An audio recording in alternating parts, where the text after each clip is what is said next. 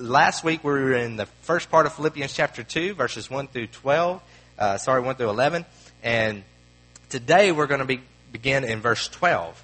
And so if you want to turn with me, we're, we're talking about being the church together. That's the series we're going through in Philippians. And today we're talking about how salvation leads to works. Okay? Last week we talked about humility and we talked about how if unity requires humility and unity leads uh, sorry humility leads to unity. And this week we're talking about how salvation leads to works. Now notice that that is not reversed.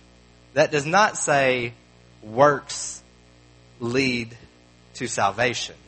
Okay?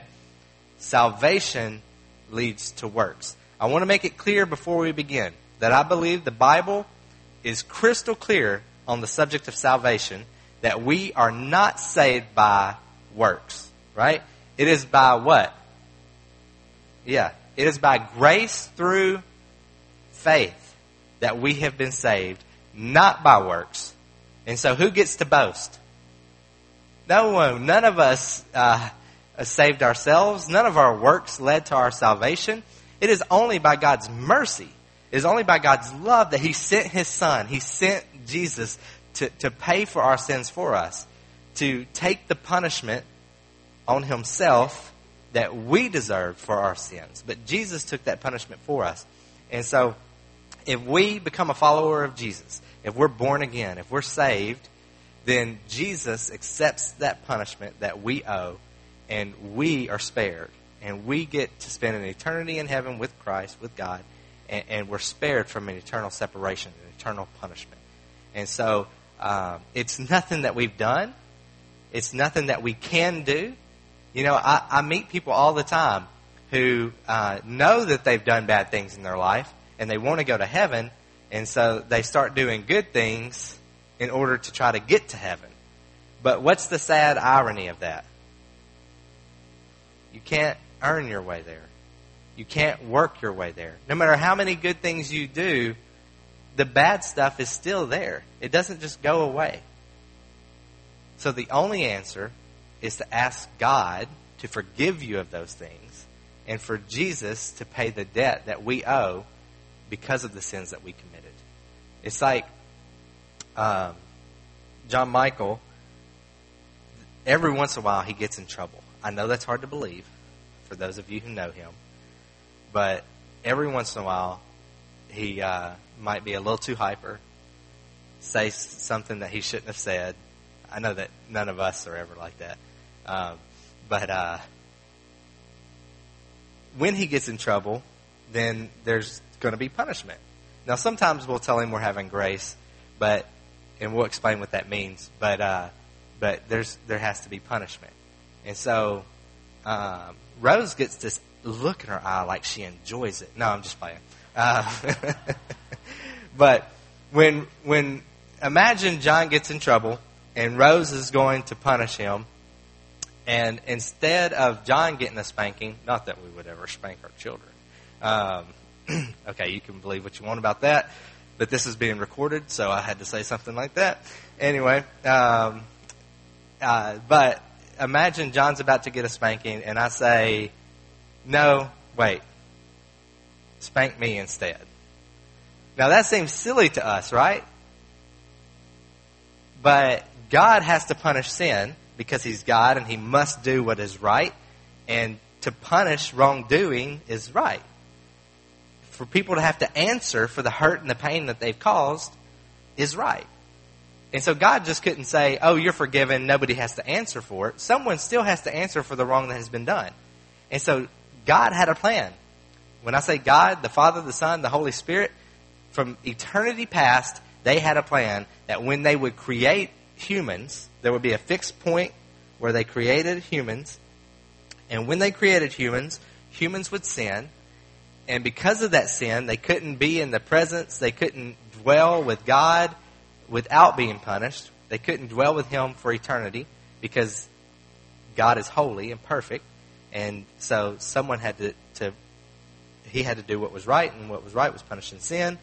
And plus, think about earth. Think about when sin entered our world. It ruined everything, right? And so God can't allow sin to enter heaven. Okay? He can't, he, he's not going to allow that for the same thing to happen to heaven that happened here. And so God had a plan. He would come in the form of man. Jesus would be born as a man. And he would grow from a baby into a mature man. And he would never sin. He would never deserve punishment. But he would take our punishment for us. We're the ones that deserve the spanking. Much worse than a spanking, by the way. But Jesus would take it for us.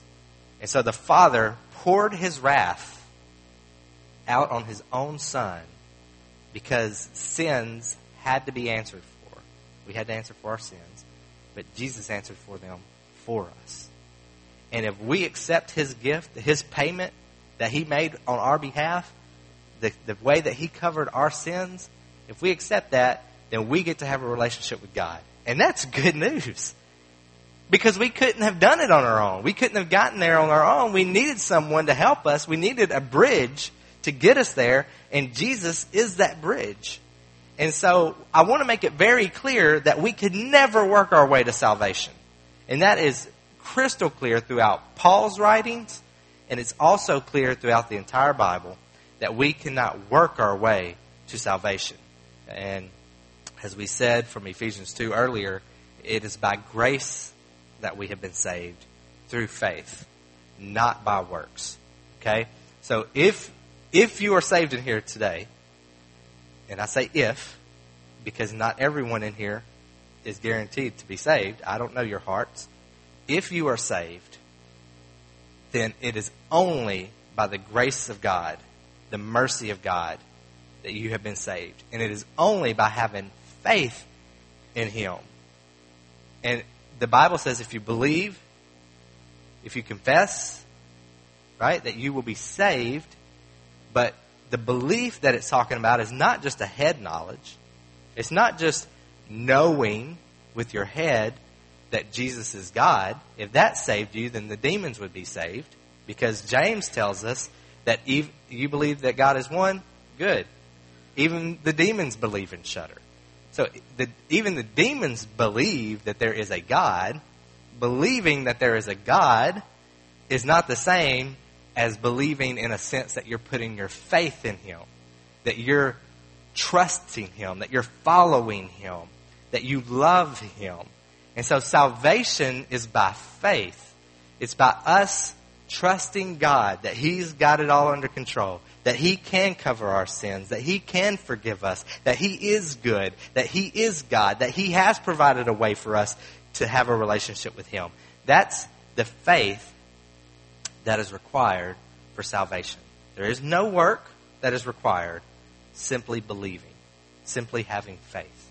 All right? I want to make that clear before we get to what we're about to read because it's critical to have an understanding of biblical salvation when you read this passage. So let's read this passage together. And I will be kind of going back between 12 and verses 12 and 13 here for a little while because they're so interconnected and and uh, we'll, we'll need to look at both of them. But verse 12. Therefore, my beloved, as you have always obeyed, and now this is Paul talking to the church at Philippi, and Paul is in prison. He's away from them, separated from them, and he's talking to these people who are there at Philippi, um, at the church, the Philippians. And he says, Therefore, my beloved, as you have always obeyed, so now, not only as in my presence, but much more in my absence. So he's saying, what I'm about to tell you, I wanted it when I was there with you, but now that I'm not with you, I want this even more because I can't be there to hold you accountable. Much more in my absence. Work out your own salvation with fear and trembling. Now, I just told you that we're saved by grace, that we're not saved by works. So, what in the world is this talking about? Let's, let's read verse 13, and then we'll go back to verse 12. For it is God who works in you. So he's told to work out his own salvation, but it is God who works in you both to will and to work for his good pleasure. Now, going back to verse 12, he's encouraging them in his absence to do this. And th- what is this? Work out your own salvation with fear and trembling. Now, let's let's talk about what this means. This is not saying work it out like we think about working it out. When we think about working it out, we think about just keeping keep on working on something and, until you get it. You know, that's working it out. But what this is saying is it's almost a literal thing, even though it's in a figurative sense. Um, where does salvation occur? In the heart. And of course, the metaphorical heart, right? It, it, it occurs inside of us, in our soul, in, in who we are, in the depth of us. We are saved. We have this faith that, that really God has put in us, and we have responded by, by obedience and following Him, and, and we are saved from the inside out. Okay? Doing things on the outside works, that, that doesn't save us. It is by faith.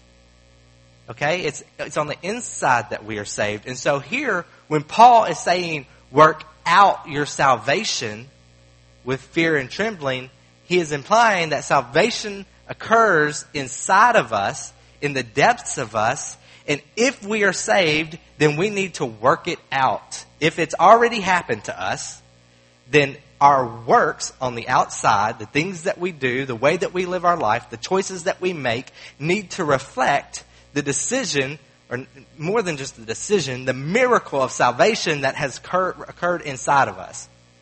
And so, I have met people in my life who you don't have to tell me that they're a follower of Jesus. Because I can look at their life and I know that they love Jesus. Well, of course they say it, but they also live it. Right? Do you know people like that? Who there is no doubt in your mind they love Jesus because they've worked it out. They've proven it by their actions. You see, we're not saved by works, but when we are saved, what's going to occur? Works. Obedience is going to follow. If we have given our life to Jesus, if we have given our heart to Christ, then obedience is going to be the natural side effect of that. Okay? This uh, past 10 days, um, I had strep throat, so I had to take medicine. And um, I was just thinking, awesome, let me get on that medicine and then I'm going to be good, right? But what I did not anticipate is that the medicine was hard on me.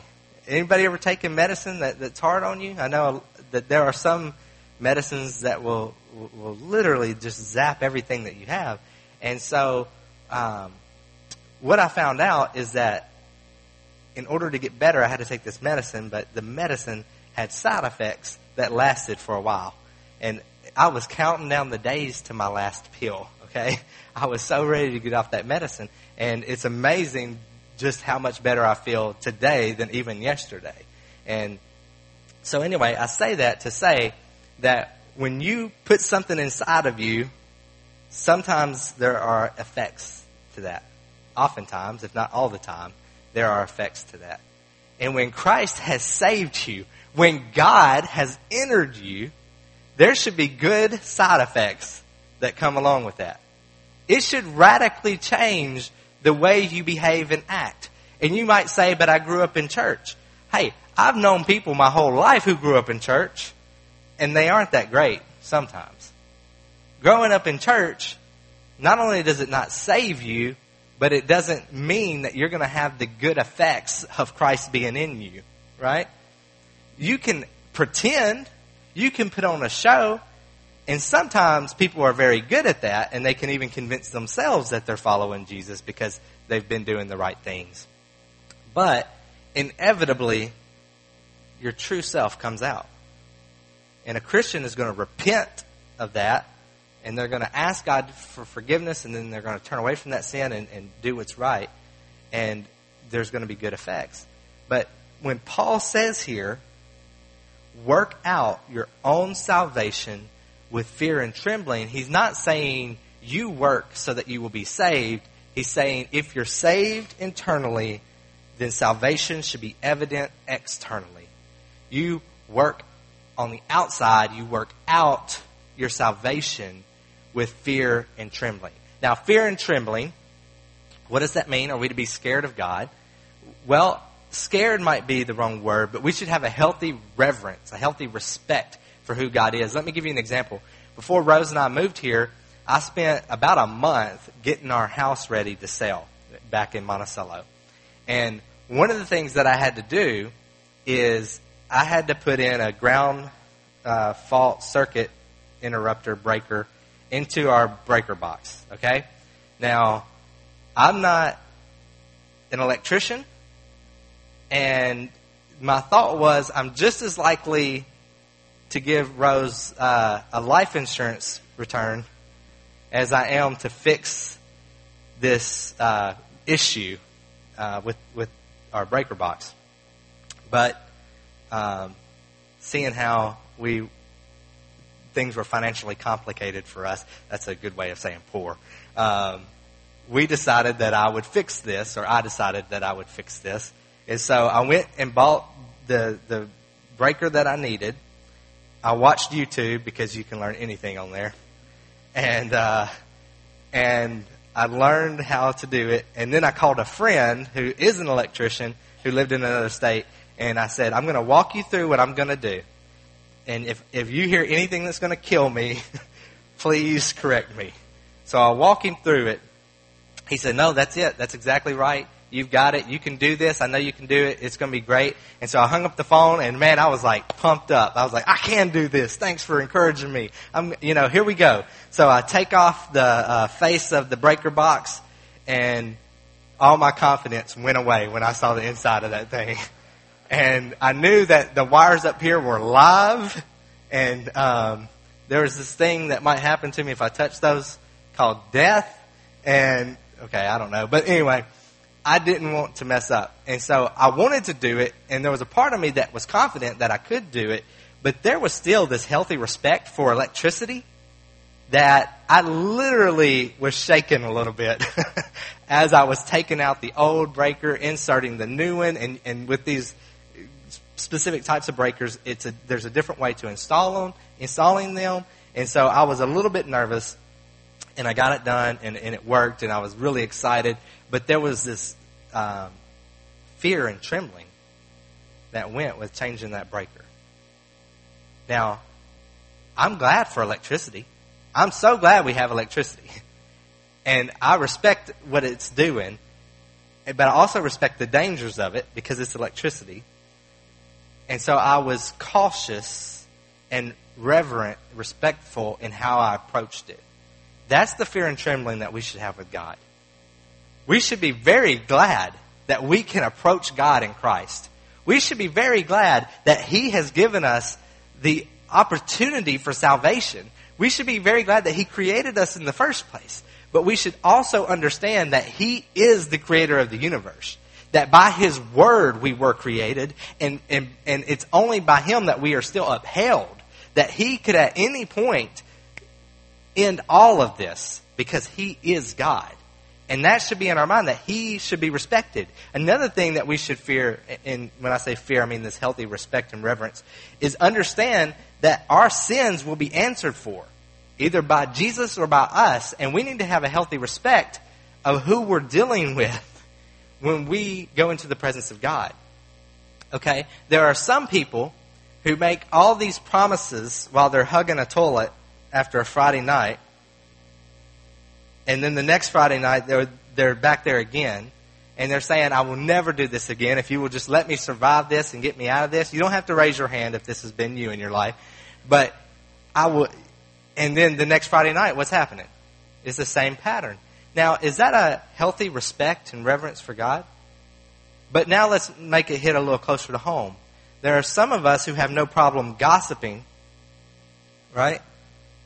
With ill intent not for the good of the people we're talking about. And we hear a sermon on gossiping and we get a little convicted and, and we say we won't do that again. And then Monday, what are we doing? Gossiping. There are some of us who spend our money in ways that don't honor God.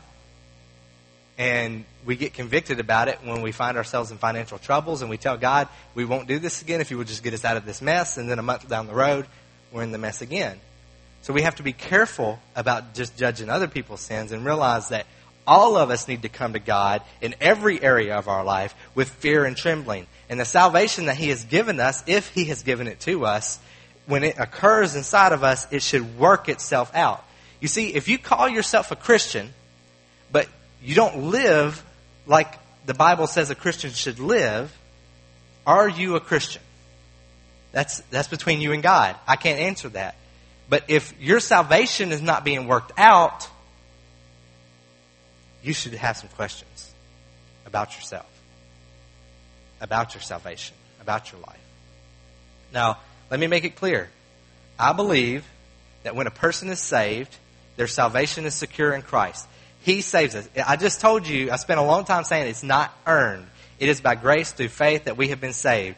And so if we never earn our salvation in the first place, then I believe we cannot unearn it. Let me tell you what I mean by that. How can you lose something that you never was never yours to get in the first place? God gave it to us. It was his gift to us. He saved us. And if if we are saved, then we will work out our salvation with fear and trembling. It will become evident. But if we're not saved, if salvation never occurred, then we're going to find ourselves in these places where it's evident. God will let us know we are not saved. But if we are saved, even if we fall away, there will be conviction to come back. If you're saved. Because I do believe in once saved, always saved. but I like to word it a little differently. I've heard it worded, if saved, always saved. Because a lot of people believe that they're saved just because they came to church or just because they walked an aisle. And those things in themselves don't save you. It is by grace through faith that we have been saved. If you had a head belief, yeah, I believe that there's a God. That head belief doesn't save you. It's faith belief. It's putting everything into God's hands. It's saying, I'm yours. You are my Lord. Take me and do what you will with me. I'm not sure. I'm not saying it can't happen. I'm just not sure in, in, in specific circumstances if salvation has occurred when a person says, Lord, save me, and they're never willing to give all of themselves to God. They want to hold these things back and do these things the way they want to do them rather than the way God wants to do them. And so, when Paul says, Therefore, my beloved, as you have always obeyed, so now, not only in my presence, but much more in my absence, work out your salvation with fear and trembling, for it is God who works in you both to will and to work for his good pleasure. You see, it's God who's doing a work inside of us. We don't change our own hearts. God changes our hearts. And he does it when we hear sermons preached. He does it when we're in the Word. He does it through the power of His Holy Spirit. He changes our insides. And when He changes our insides, we cannot help but to work it out. We cannot help but to live it out. I love it when I see people get saved and there's such a change in them that it is evident to everyone around them that they are saved. They have been changed. They are God's now. And so even people who grew up in church, who were always pretty good people, they begin not just being pretty good people, but living their lives for God, whatever that means. They end up in Africa. They end up in their place of employment telling their coworkers about Jesus. They end up in their schools telling fellow students about how Christ has changed them because they can't help it because God has done a work in them and they have worked out their salvation with fear and trembling. And for some of us, we've been saved a long time. And sometimes we fall into this stagnant place where it just doesn't seem like growth is occurring. And I just want to challenge you to cry out to God and to tell Him, help me to continue working out my salvation with fear and trembling. Lord, do something fresh inside of me so that I can show the world your love, so that I can work out my salvation with fear and trembling. Because when we call ourselves Christians, but we play by our own handbook, it's dangerous. It's dangerous for ourselves, and it is surely dangerous for the people around us who might not know better. Let God do a work in you. And when God changes you, work it out. Now, um, I didn't even, I just covered two verses. I'm not even close to being done with this sermon, but time's up, right? And so I don't want uh, people rebelling with pitchforks and stomachs growling. And so I need to close this in a place that I wasn't prepared to close it. But, but let me just say this and ask this. Has God made a change in your life? Has God saved you? Do you have faith in Him? And by grace, through faith, you have been saved? Has that occurred in your life?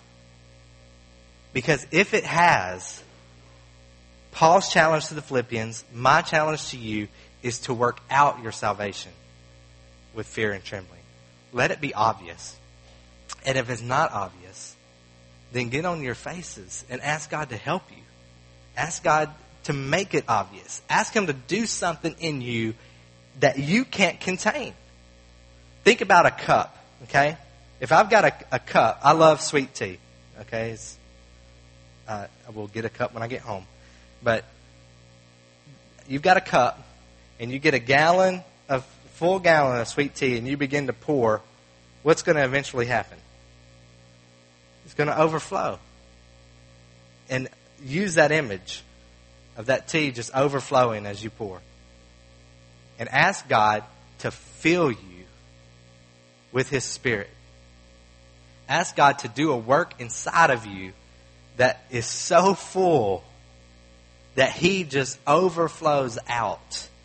In your life, you're working it out. You're working out your salvation with fear and trembling. Now, we've come to a time where we're going to have an invitation.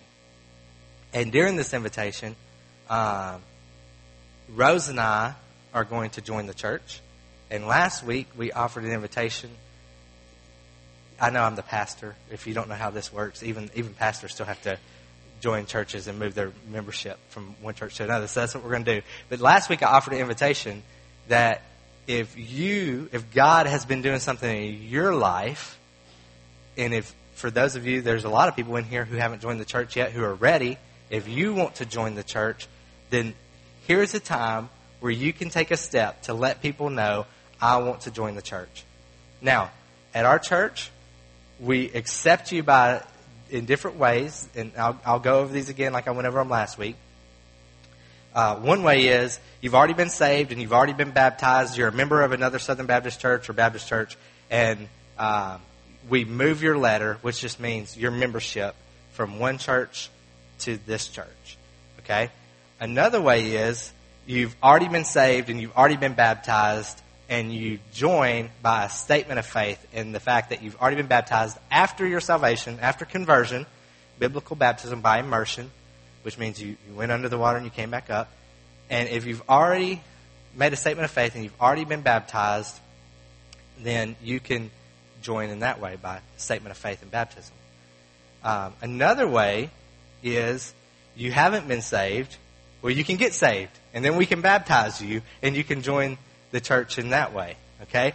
Um, or maybe you've been saved, but you've never been baptized. Well, we can baptize you, and we'll join the church by that way. So if any of those things apply to you, and you're wanting to join the church this morning, then I welcome you to come up during this invitation. And Rose and I are going to be joining hey, the more the merrier. If, if God is leading you to, to join this congregation, and at this time, we would love for you to do that with us. Um, but maybe there are some of you in here this morning, and you're listening to this sermon about working out your salvation, and maybe you are saved. You've been saved. God did a work in your life. But you know that you haven't been working out your salvation like you should. This is a time where we stop, where we slow down, and where you can respond to God and you can repent. You can say, God, I'm sorry for not working out my salvation. Lord, I, I love you, and I know you did a, a work in my heart, and I know you saved me. So help me to work it out. Fill me so much that, that works are overflowing out of me, that I, I love you and others so much that I can't stop doing for you and others.